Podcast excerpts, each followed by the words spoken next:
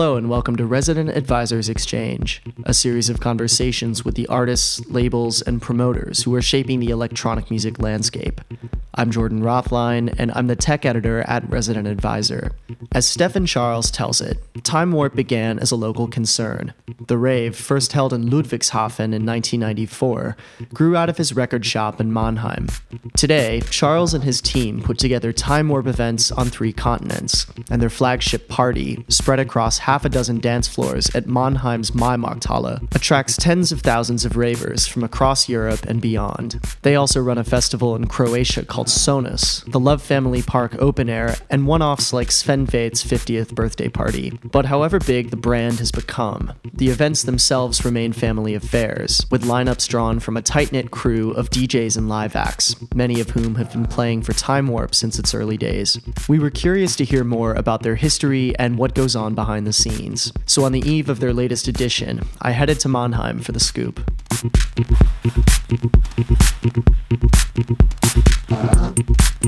a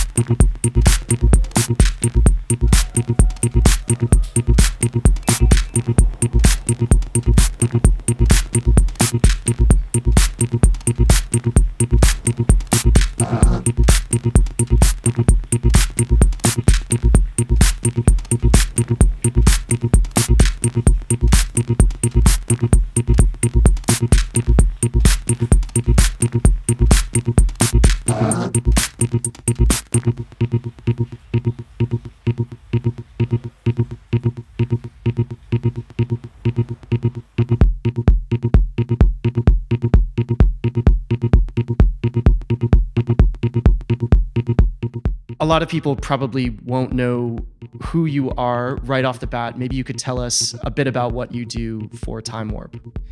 Uh, my name is Stefan Charles, and um, together with an old friend, um, basically, I invented Time Warp 20 years ago.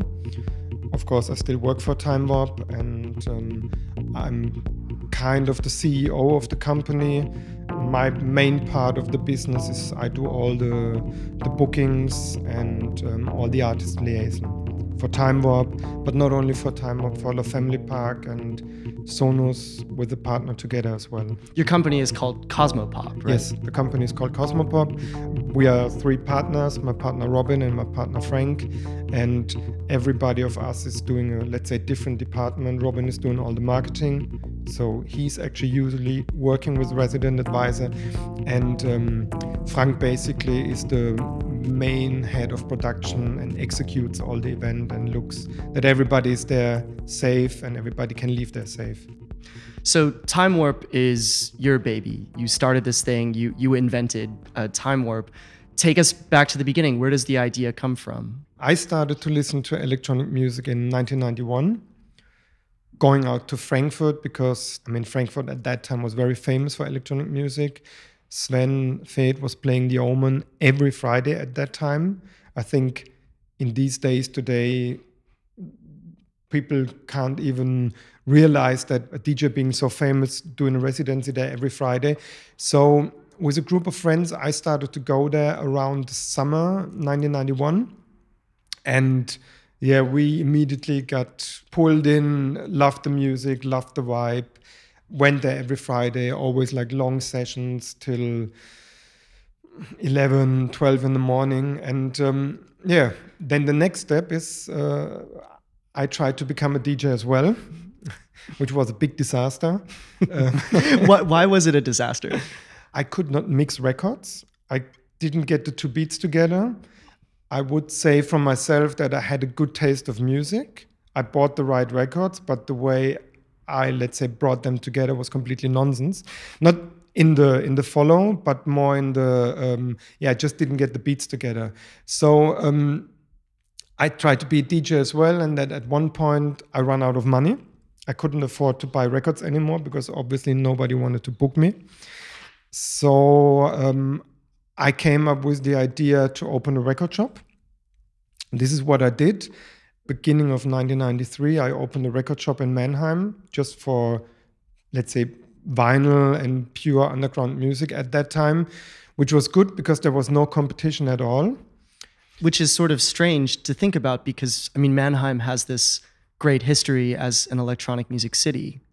Yes, but there was no record shop. That was the good thing. We had a huge chain called World of Music, which was all over Germany at that time, and they were selling records.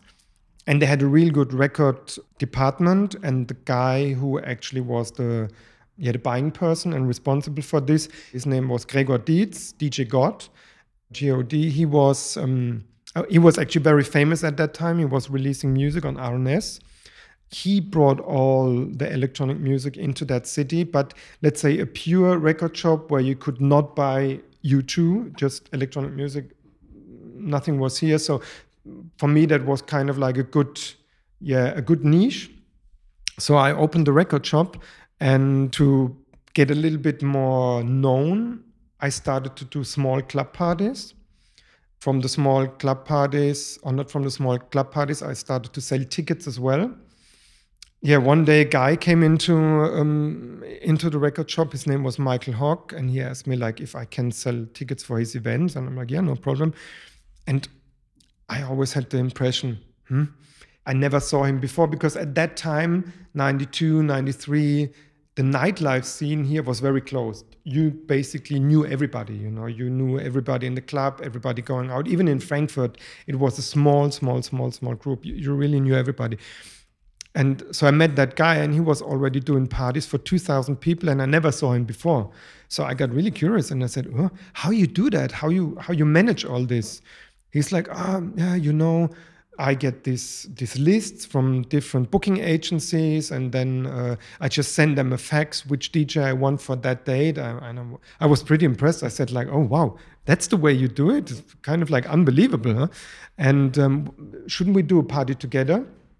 And he said like yeah, yeah let's do something together and um, I think I already already tell the story now how Time Warp developed. um, if I'm if I'm really thinking, but it all is kind of like connected together.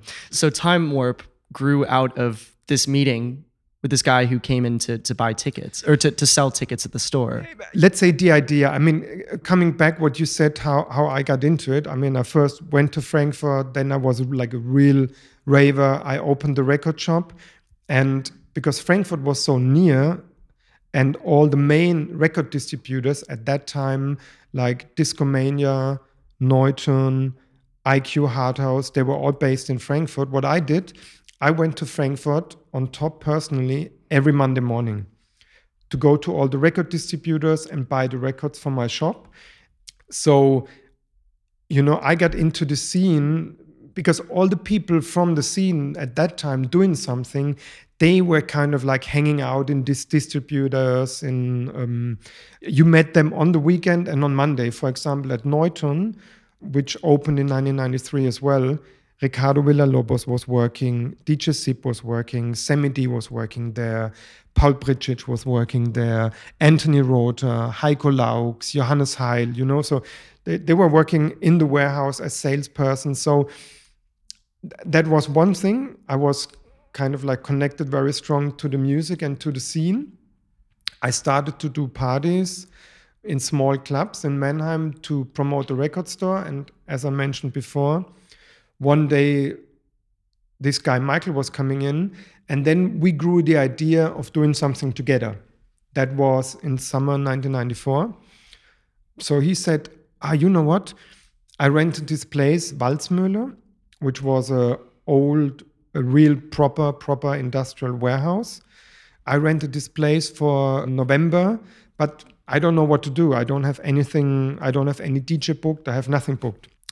So I said like, oh yeah, okay, give me your give me your booking list, the way you work it normally. And I was looking um, through all the lists, and then I saw a list from one agency called Warehouse Booking in Cologne, and on the list it was like Laurent Garnier, Robert Armani, Acid Junkies, a couple of names which were already on that lineup. So basically, I marked all the names and I sent the fax to that agency.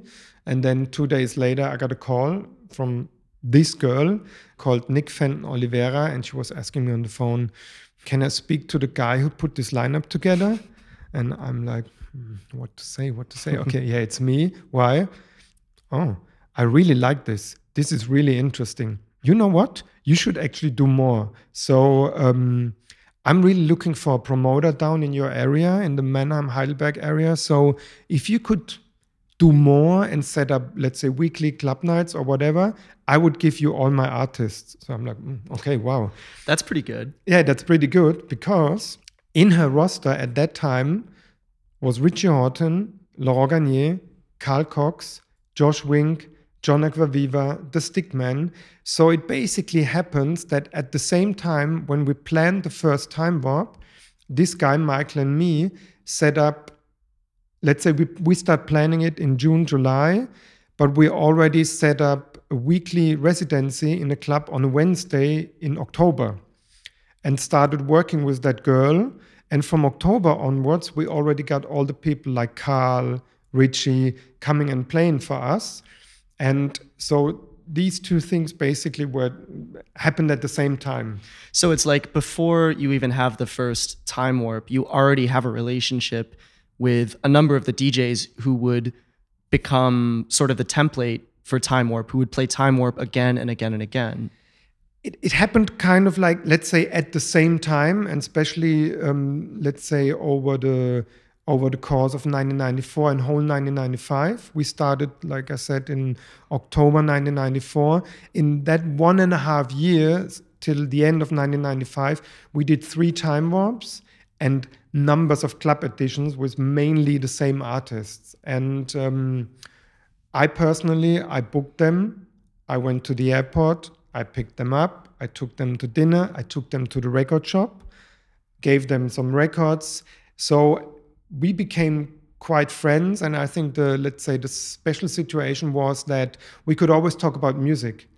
I stopped DJing at the same time because I mean, I never was, as I told you, I never was a good DJ. And then when I started getting serious on a um, on a promoter level or getting more and more, I, I, thought it was very strange to open up for a Carl Cox or Laurent Garnier. So I never did that. And um, I think I've, I found the right job, for, let's say, for myself. I rather, for me, it's better to stay um, to stay behind the scene and, and not in front.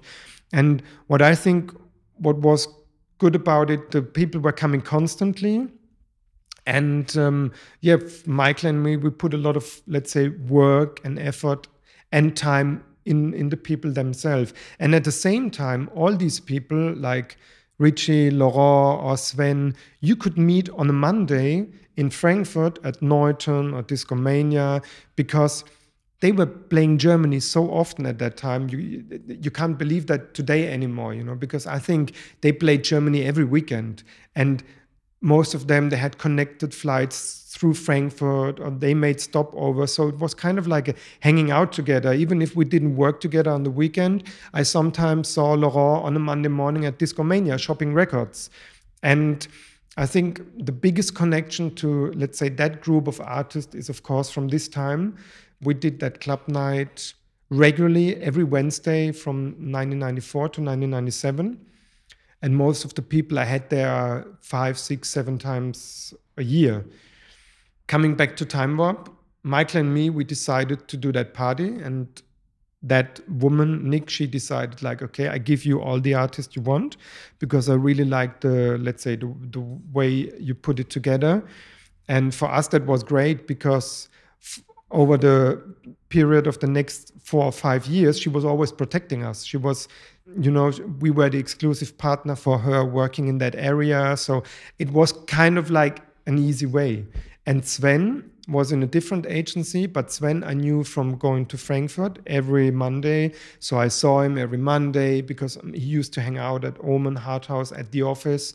And I think he knew me from the Omen as well by going when I went out every Friday. So I think that was kind of like that connection that they could feel we are let's say real ravers you know which Mm. we were you know we are still i mean I, I run the record shop but i still went out every friday and every saturday yeah and then um, coming back to 1994 michael and me we decided to do that party and um, over a couple of weeks. We didn't know what could be the right name. We didn't find a name. And yeah, I, I actually really love this story um, because yeah, with the when you see the poster for the original Time Warp, Warp is huge, and then there's you know Time is just really little over over the top, and and there's a reason for that. back at these days, no email, no mobile phones. Let's say the communication with the graphic designer and everything was a lot more complicated. So we found a graphic designer which was very near here, like a 10 minutes drive. So we would go there over a period of four weeks every night. For today, it's unbelievable. We would go there every night and work on the graphic. And in the beginning, we just worked on the background. So what you see on the old graphics, the background is all done by Photoshop with the spray can. So he's he literally sprayed everything, and every night he got one part of the of the poster. And for two or three nights, I couldn't go there because I was sick. And then I came back, and they had this huge warp on the on on the flyer, and I'm like, "What is this?" And Michael is like, "Yeah, this is our name." And I'm like, "What do you mean this is our name?" Yeah, for our event, because we were watching Star Trek, and um, yeah, with the warp speed and everything, and so I thought it's a real good name, and I'm like, "Listen, it's it's a big record label, very respected, called Warp Records. It's impossible that we can use that name. It's not possible. We cannot do this, you know." Then the graphic designer said, "Yeah, but you know what? I'm not going to change it. I worked for it now the last three nights. Blah blah blah. You have to do something. You have to find something about it." And we were like, "Oh my god!" And at that time in 1994, let's say the scene already changed a little bit. It was the first, call it commercial explosion of underground techno and electronic music in Germany.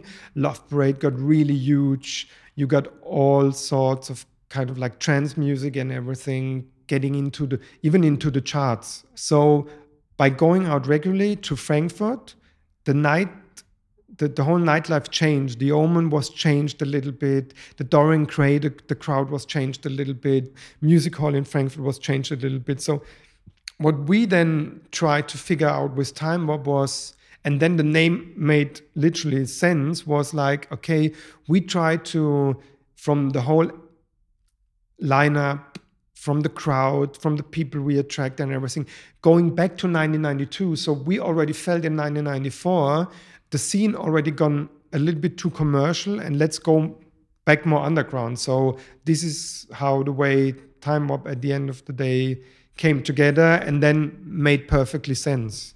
So the first Time Warp was was not in Mannheim; it was in Ludwigshafen. yes.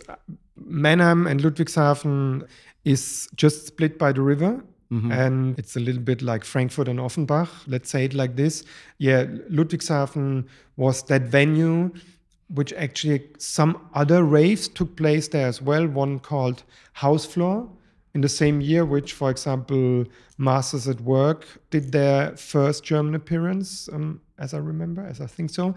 So that venue was used for electronic music at that time for drum and bass and house and other stuff. So you could really really rent it very easy. And that was the time you needed a permission you needed a piece of paper not like today you know. Today we have to hand in books with 150 pages health and safety concept emergency evacuation and everything. At that time that was all um, not needed you know. You could basically do whatever you want let's put it like that.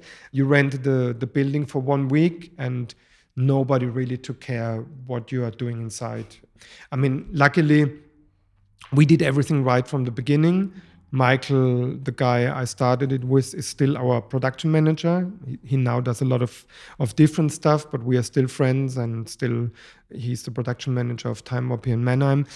He was always into this sound light all the you know how you bring people in and bring people out. So it was kind of like a good combination like today I, back at that days i did all the ticketing and uh, marketing and the booking i think i was very lucky to team up in that team at this time because we were kind of like perfectly fitting together. And then with the second edition, we moved over to Mannheim.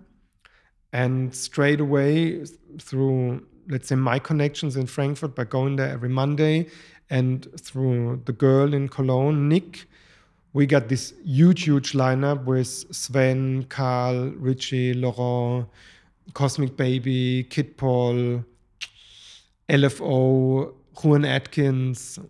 Yeah, I mean, right from the beginning, it was huge lineups. Yeah, it was, and you know, we got straight away, we got nearly ten thousand people on that second edition, and um, still, I mean, saying this, we lost money with the first edition, we lost money with the second edition.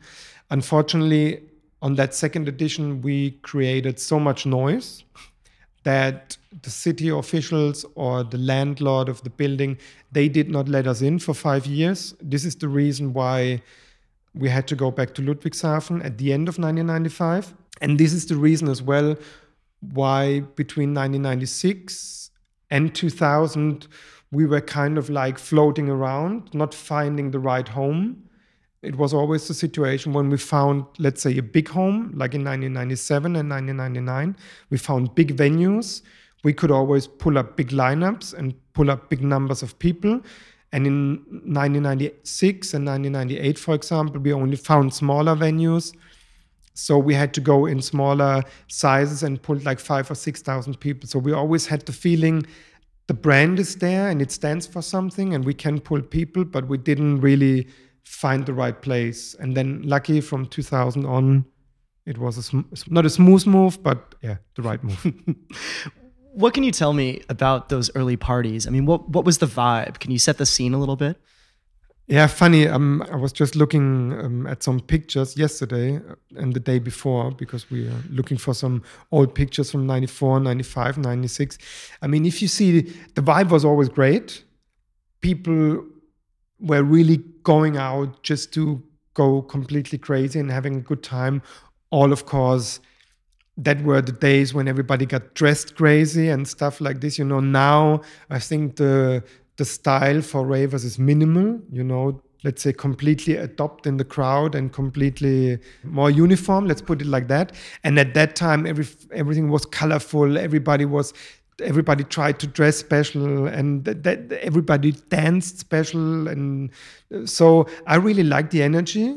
I mean everything was very basic the sound we always took care but lights were very limited infrastructure were, was very limited but the people didn't care. They wanted to go out and have a good time. You didn't have major roadblocks of the police and stuff like that so usually the party was full from the beginning to the end. But I think this is more because I was more in the, I mean, I'm still in the scene, but I know more, let's say, all the people working in the scene. But at that time, I knew everybody on the dance floor myself as well, you know. So, and even I think the first four or five years, I still went off in the night, going two, three hours on the dance floor. I mean, I still do it now for 20 minutes, actually, every year. But this is the maximum I can do but at that time i really i really went out and partied. And uh, yeah then at the end of the night i got the check because that was the years where we didn't have big crews to clean the venue or to rebuild the stages and stuff like that. We mainly did it ourselves and with friends. Most of the people are still working with us. So what we always did at that time we always took care already for decoration so um, the guy who was decorating our our stages from 1994 till up 2004 and 2005 was uh, Bamboo. And uh, he did it from the beginning. So that was kind of like a USP we had from the beginning that we always had a stage design. And um, yeah, I met this guy very briefly through these club nights we did in Heidelberg. And the owner of the club introduced me. And um, so that was kind of like from the beginning we felt like oh this is very good add-on to us and uh, very good connection. So um, we always took care as well for the uh, like i said for the design and the stage. And i think this is more how you can describe the the early parties in the beginning like a proper warehouse party. Let's say with real production with real like trussings and lights and lasers and all this we started in 1997 You alluded to this before. The party moved around quite a lot. It, it began in this region, but then you went to a number of different cities Bremen, Berlin editions, lots of other places. Hanover. Uh. Was the goal, though, always to bring it back here eventually? Yes, and the base was always here. So even if we had to move around from 96 to 2000, we moved around here locally. But we added some additions that was more kind of like a try and error. We did one in East Germany, we did like four, five in Hanover, we did three, four in Bremen. But to be honest, it never worked out the same as it worked here. We tried this. Let's say uh, we were young and had too much energy. but Mannheim was always a different call it ball game you know it was always a different lineup. It was always seen from the beginning mannheim was seen differently than all the uh, kind of like other editions and we never had the focus actually to really build this and go international and mm, be like an international brand. I mean we always had guests from from other countries. Like in in the 90s it was the the strongest countries was always france then the Netherlands, and then the Italians. Like with this one Italian promoter from us, we are working together since day one. He's really bringing us people from year 1994. But we never had the, let's say, the goal. We we wanted to establish Time Warp here in in the region. Can't really tell you why we went to the Czech Republic. I think it was a good opportunity because we got asked um, to a guy, and he presented us an amazing venue, which um, sadly already burned down. So he asked us if we, if we would like to do an edition in, in the Czech Republic, and we did it. Yeah, it was quite an adventure, to be really honest, going to Eastern Europe.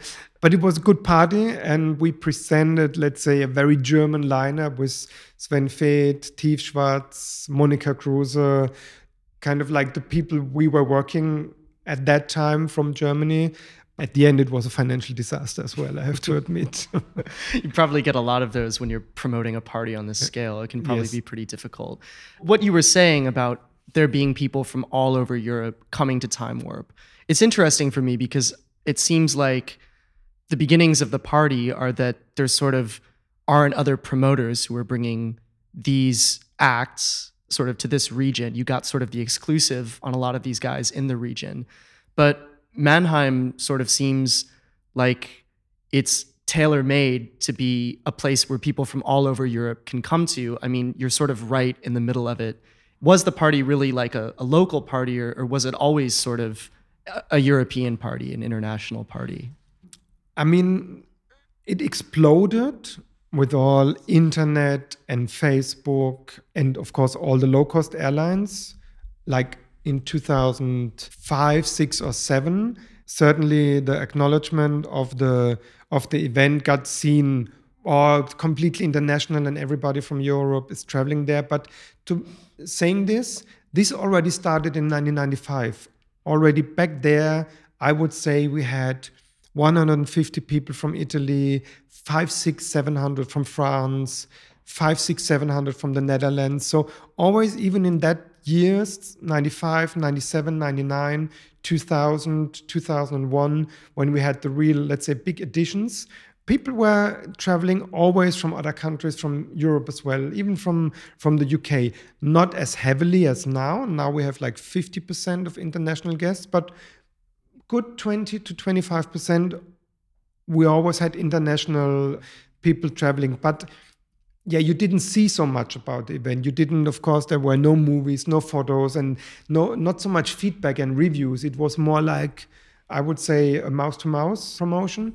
And yeah, then certainly after the 10 years edition, and I think after the call it second wave of techno or something you know when when ibiza got changed completely and cocoon in ibiza was exploding and our sound you you had the feeling that the whole underground sound was again now everywhere where i got the feeling in the uk all these super clubs with with all the more commercial and trance djs they they all dropped down and everything and all the Ricardo, Loco Dice, Luciano, Marco, all these people. Came, I mean, of course, Ricardo came up earlier as well, but all these people were certainly like coming up on a huge level. In that movement and with the new media and everything, um, Time Warp was seen differently, but I would say we were kind of like internationally before as well. Yeah, it was sort of being at the right place at the right time in a Yes. way.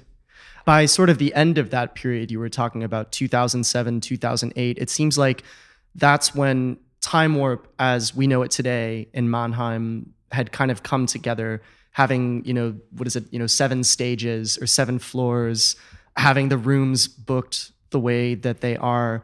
Was that sort of a, a slow development up, up to that point? I mean, that's sort of the concept now, right? Yeah, of course. I mean, I think this developed the same way the scene and the music developed at that time. Okay, in the beginning we had two stages, then we had three, then at one point, I mean, four stages. I think we we always had up to 2005 or something. I have to say, or six, and then yes, five, and and and then six. But I think we always went with the flow. Let's put it like this a lot of people who are now on our lineup, like if you see stage four, for example, I mean, we just call it stage four, but it has nothing to say about the um, level of the artist or whatever. There's people playing Magda, Seth Troxler, Jamie Jones, the Martinez brothers, Tale Of Us, Dixon. I mean, if you would go back in 2007, I'm not really sure if people would have already gone for this stage, you know? So I think what we always try to do is give a picture of what is really actual at the moment. Saying this honestly, we are always not the hottest trendsetter and bringing in the super, super, super freshest talent. This is simply um, down to the fact that we don't have so many, let's say, free slots available because um, with all the artists we are working with, we try to build a very close relationship. And I personally always try to work with people I like, and I hope they like me as well. This makes the things a lot easier and avoids a lot of problems. You have other problems on the other side, but th- uh, these problems are manageable. And I think this is a, a line which runs through all our events. Is it Love Park? Is it Sonus? We are kind of like a group. So there's always only slow changes on on that group and um, i know that a lot of people complaining that we are not bringing this artist and that artist and that it's always the same but i can assure you we had some events where some people were missing and then we got the same complaints where's this artist? So it's not really the right and the wrong you go to this direction or to that direction. I think this is just our way. We stick with our friends and um, I think we as well go, if some of our friends have bad times, we go with them as well. And if they have good times, they go with us. And I think it's a more, it's a give and take situation. Everybody is benefiting from each other. We try to treat everyone equal and on the same level. Hopefully, people see and realize this. And I think this is the way people see us as well. And yeah, I think this is kind of like how I could describe our, let's say, booking concept. But coming back to your question, this time warp setup from today, I think it was a slow development from 2007 up to 2010. And now we found this format, and maybe over the next years, that format gets changed a little bit here and a little bit there. But if I could work with my friends for the next 10 years, I would be the happiest person on this planet. Well, yeah, I wanted to ask about that booking concept. I mean, there are artists who you know you're going to see at Time Warp. You know that Sven Väth is going to be in one room, Carl Cox is going to be in another room, Ricardo Villalobos will be in another room, and that's not a bad thing. I mean, that's what you expect from Time Warp. It would be weird if Sven didn't show up one year. But in terms of other artists, are you booking around sort of those kind of classic Time Warp artists? Are you thinking, okay, would this new guy work with Carl? Would would this new guy work with Laurent Garnier? I mean, first of all, as I said earlier, um, I would say 70 or 75% of the time lineup stays nearly the same every year because this is the let's say call it group of friends we are working on a on a constant level we don't really look so much who is working with this guy or fitting with that guy at the moment first of all for me the the biggest issue is i need to hear everybody so um was very very rare over the last 20 years that i booked somebody which i did not hear in a club before maybe three or four times. So um, we are a team. The booking team is like three people, and everybody is bringing up ideas who we could, let's say, add for the next edition. And then, um, yeah, some names are, let's say, coming up. And then, yeah, I go there maybe to Robert Johnson to see them or to another club, and then, um, yeah, get a little bit more connected to their music. And yeah, if I, if personally. I like the way they they DJ or they perform live, and on top, if you have the feeling the personality is fitting to us and we fit to this personality, this is a very for us it's a very important thing that we know the communication, the workflow, and everything is on a is let's say on a good level that both parts fit to each other, and then um, and then we work together. And usually nine out of ten um, picks, it's always a long-term cooperation. You know, very very rarely it's that we don't work with people anymore. So that is kind of like the the concept of booking. I mean, to be honest, I'm very happy now that we are involved in Sonus Festival because this gives us a lot more flexibility in bringing in other artists or new artists where time warp is too, let's say, restricted. And at Sonus, for me, it's it's very good because I can go there, listen to everybody, and like last year, I I saw so many artists or listened to so many artists which I I think I didn't listen in the last two years before altogether. You know, so that's actually kind of like a great talent scouting for me. And you get to do it in Croatia, which is beautiful. Spend a little bit of time at the beach yeah I, yeah but we don't spend that's the thing um, it's really heavy work down there i have to say like me frank and robin nobody even we didn't even saw see the beach um, to be honest because uh, yeah it's really heavy running around on five days but it's a, it's a great atmosphere and the good thing is it's three clubs all on one beach all in walking distance day and night so you can if you keep constantly moving you can see a lot you guys are now doing time warp in a number of other cities outside of Mannheim and outside of Germany. Uh, there's time warp in the Netherlands. You did a Buenos Aires edition and you did a New York edition last fall. What stays the same when you go to those cities as you would have it in, in Mannheim? Like, what's the, the sort of signature of time warp that you get wherever it's happening? As well, this is something which had to develop the first edition we did, let's say, or developed over um, a longer period is the Netherlands edition. And there again, I think most of the time it's always personal contact.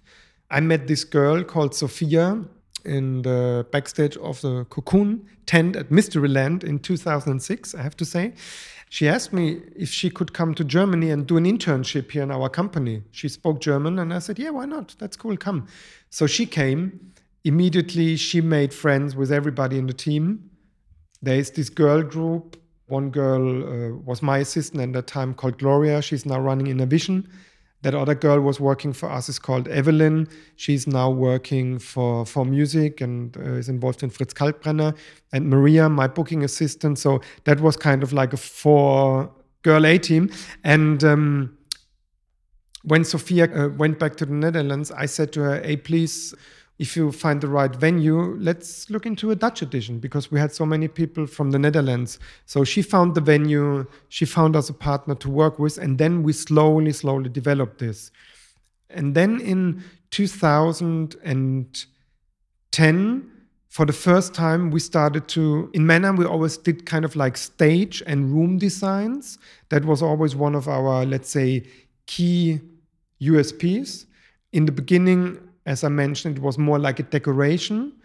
But Time Warp was always, even if it was a big, call it festival or rave, I would always rather call it rave. For me, it was always important to bring each room should have a club feeling, you know, should be a closed room, kind of like made a little bit smaller, made a little bit darker, so that you not feel that you not have the feeling you are in a huge, big, empty, empty warehouse. And um, 2010, we started to let's say build these stage designs on a level that we can use them more often.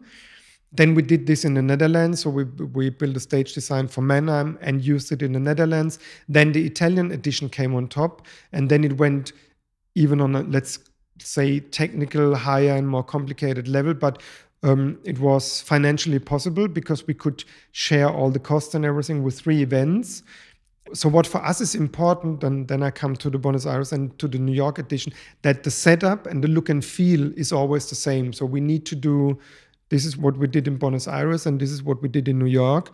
We brought one of our complete floor and room designs. We shipped over there and black boxed everything all the room. I think this is one of our usps as well. This is and it's not only for the because if you, if you just have a black box every light looks more intense, of course, yeah, because it's it gets lost on on the walls and the sound. You don't have any um, any clashbacks from the wall because the curtain it sucks up the sound. So for us, it's very important, and that's the way we talk to partner in different partners in different cities. They approach us to do time warp somewhere. Okay, we can only do it if we are on one side able to bring the right talent but on the other side we really need to have a control about the production. And really this is what our partners have to agree that they say like okay we invest in this we do it we deliver the full setup and then yeah we send the production manager there check out the venue really do all that effort do the rigging plans and everything and then really ship everything over so that the people kind of like get what they would get in a Mannheim dance floor as well. The um, Buenos Aires and New York editions, I mean, just purely from the standpoint of geography, must have been kind of a bit more difficult to to pull off. I mean, how how is that? Especially, I'm curious about New York. That is a notoriously difficult city to, to pull off a party in. You guys did it. Is that something you, you would like to, to do again? Was it a good experience overall? I mean, first of all, it was a great experience. The way you ask, I think you, you think what most of the people thought in the beginning that we are not able to pull it off because that's what we heard quite a lot. But I mean, finally, we made it together with our local partner. And yes, you're right; it was really hard work. It's uh, it's a very very special city. We would definitely like to do it again, and we are already planning a New York edition for November this year.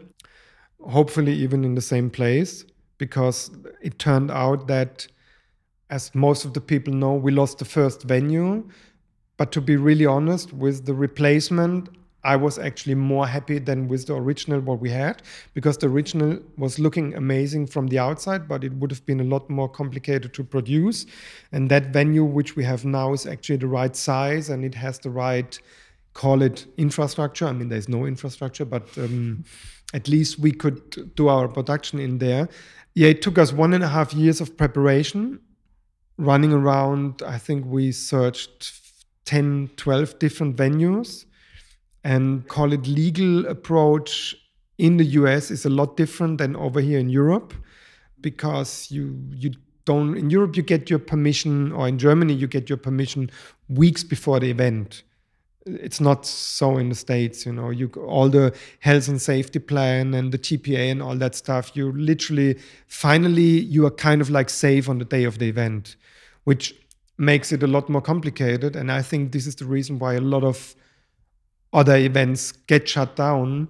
I mean at the end of the day we had to make and we made good political contact.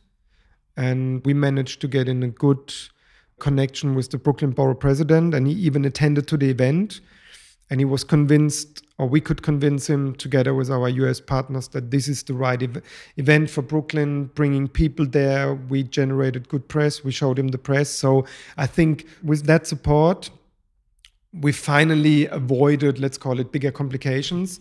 And the feedback we got on the event from all the people who went there and from the press and everything was great. So actually, everybody came to us and said, like, okay, you should carry on as you said, it's a complicated city.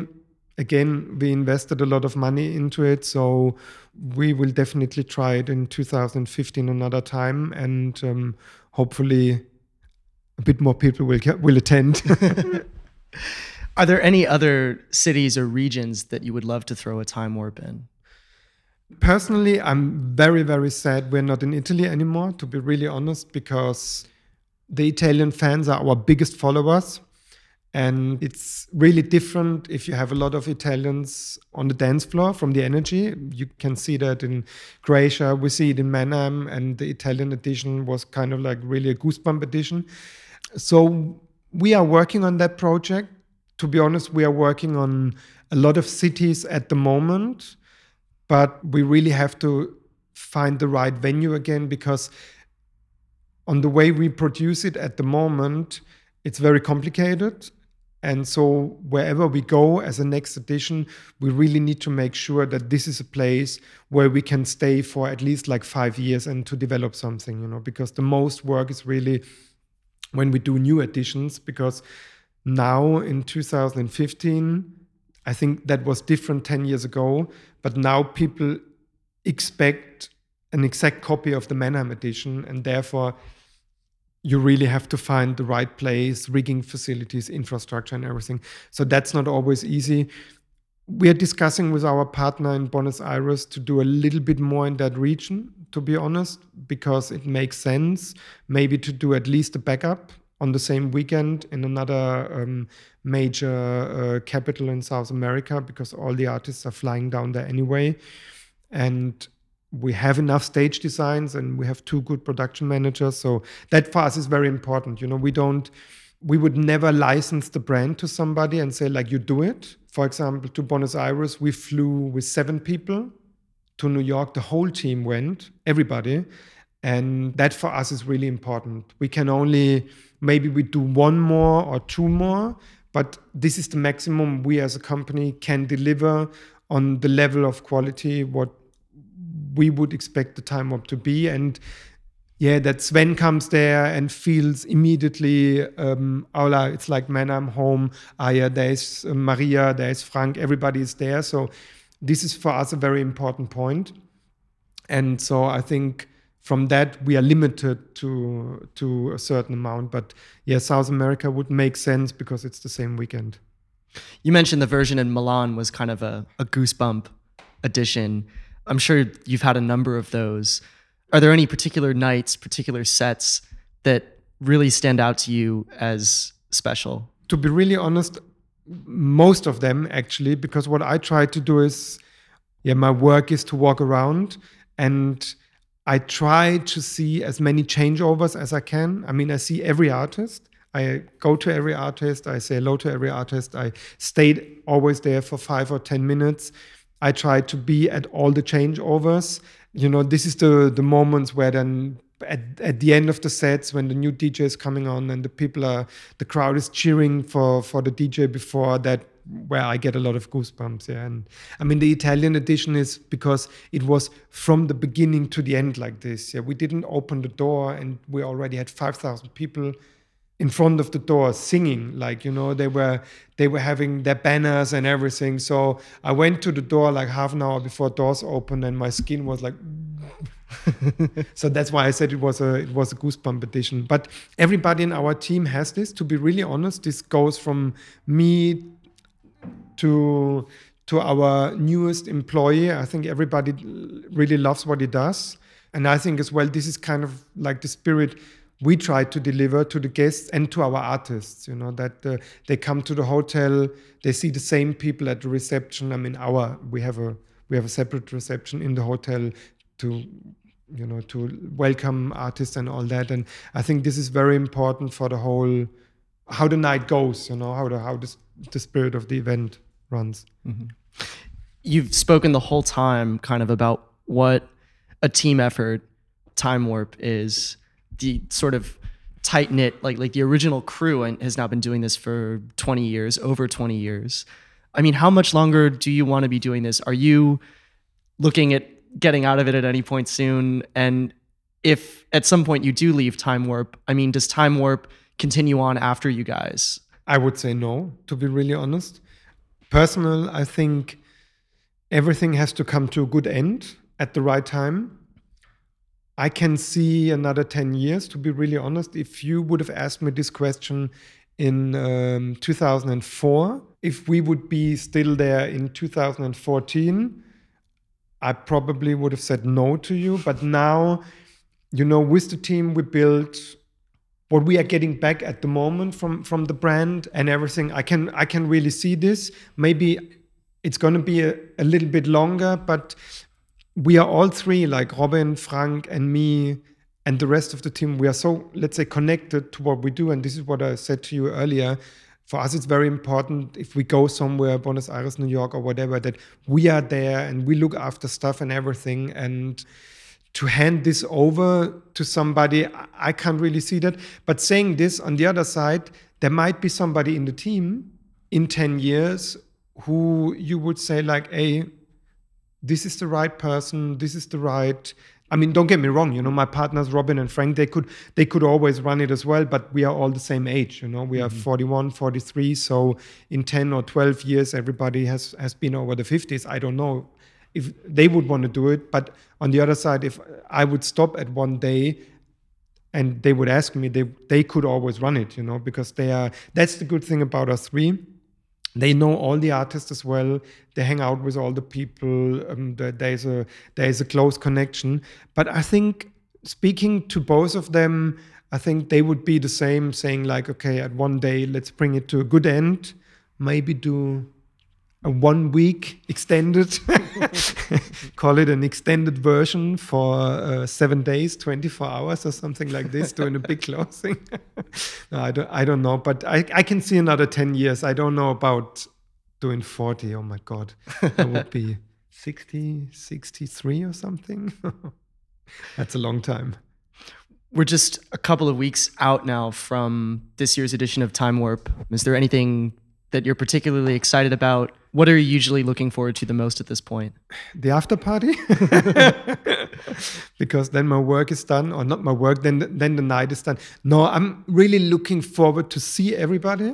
I'm really excited to see everybody. I mean, usually I go to the hotel at eight, nine o'clock and look who I can find there. Usually I get always a call on my um, on my radio. When artists arriving so i usually always go up and and and, and get them and stuff like this. For me this is um, i'm looking forward to see everybody actually you know because that's the not the most fun i have but it's really it's really good. Everybody all my friends are coming not only from the artist side from all my friends are coming and my family is coming.